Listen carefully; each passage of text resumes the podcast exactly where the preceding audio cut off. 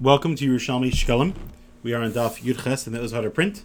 And this is a very shocking passage, and I want to explain it the way the Mufthum ofFarshim explain it in the shocking way, and then the less shocking way, which both of them are lessons. And then I want to talk about one more Ha'ara about David Melech. Amar Reb Zeira. Reb Zeira says it's actually Amar Reb Zeira because it's a quote. Less than tzrichin shash l'shmais under Rav Sheshet. We don't have to concern ourselves with Rav Sheshet's teachings. Dehu Gavra Mifachtz Cha. For he is a man with open eyes. What does that mean? So, the Taken Chalatin here, the Karbana Eida, also, they both say that it means that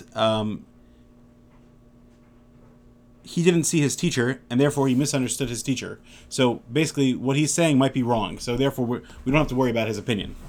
Another way of learning this, from the Efei Mara and other Mara Fulda, he says that, no, since he was blind, therefore he didn't hear the sound of his teacher's voice, and really it was someone else talking, and he attributed it to his teacher, but it was, so I guess that makes it less because he just didn't know who was the right person.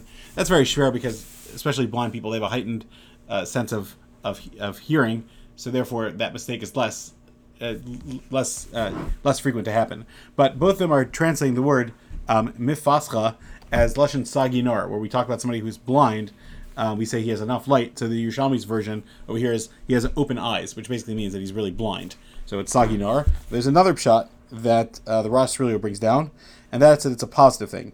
And that is, of course he's right, and of course he heard right, and everything was right.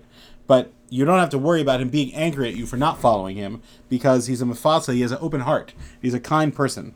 And therefore, you don't have to worry about dissenting views with him.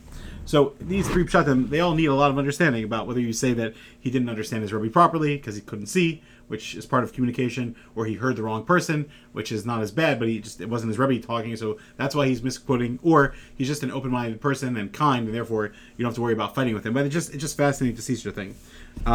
In that same line, it's interesting, the Gemara here talks about that people used to bang on David Melech's door, and they would say, "When are you building the Beis Hamikdash?" Which basically was a way of saying, "You're not building it, so we hope you die."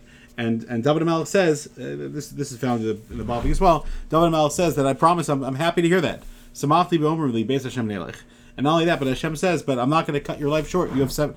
David Melech reigned from age 30 to 70 at a 40-year range, and Shlomo Melech had the same 40-year range, from age 12 when his father died till 52 when Shlomo Melech died. Very interesting. They both reigned 40 years, which is very similar, by the way, to Aaron Kotler and Schneur Kotler. 39 and a half, etc. Ayin Sham. Anyway, what do I imply with that? I'm not implying anything with that. It's just fascinating that sometimes fathers and sons have similar reigns, so to speak. Especially David and Shlomo are very, very related.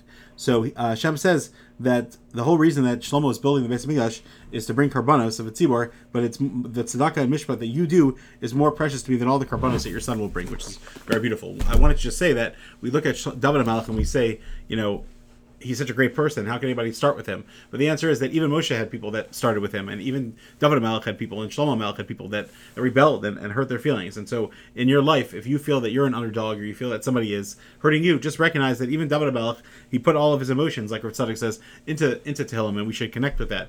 And it's interesting that it's the same blot as this thing about Rav Sheshet also talking about his openness and his kindness. So it's the same thing with David Melech that you could feel the love, that the passion and the connection that and the kindness that David Melech is filled with his heart. Na'im Zemir Shisrael, the sweet singer of Israel. Thank you so much for joining. Have a great day.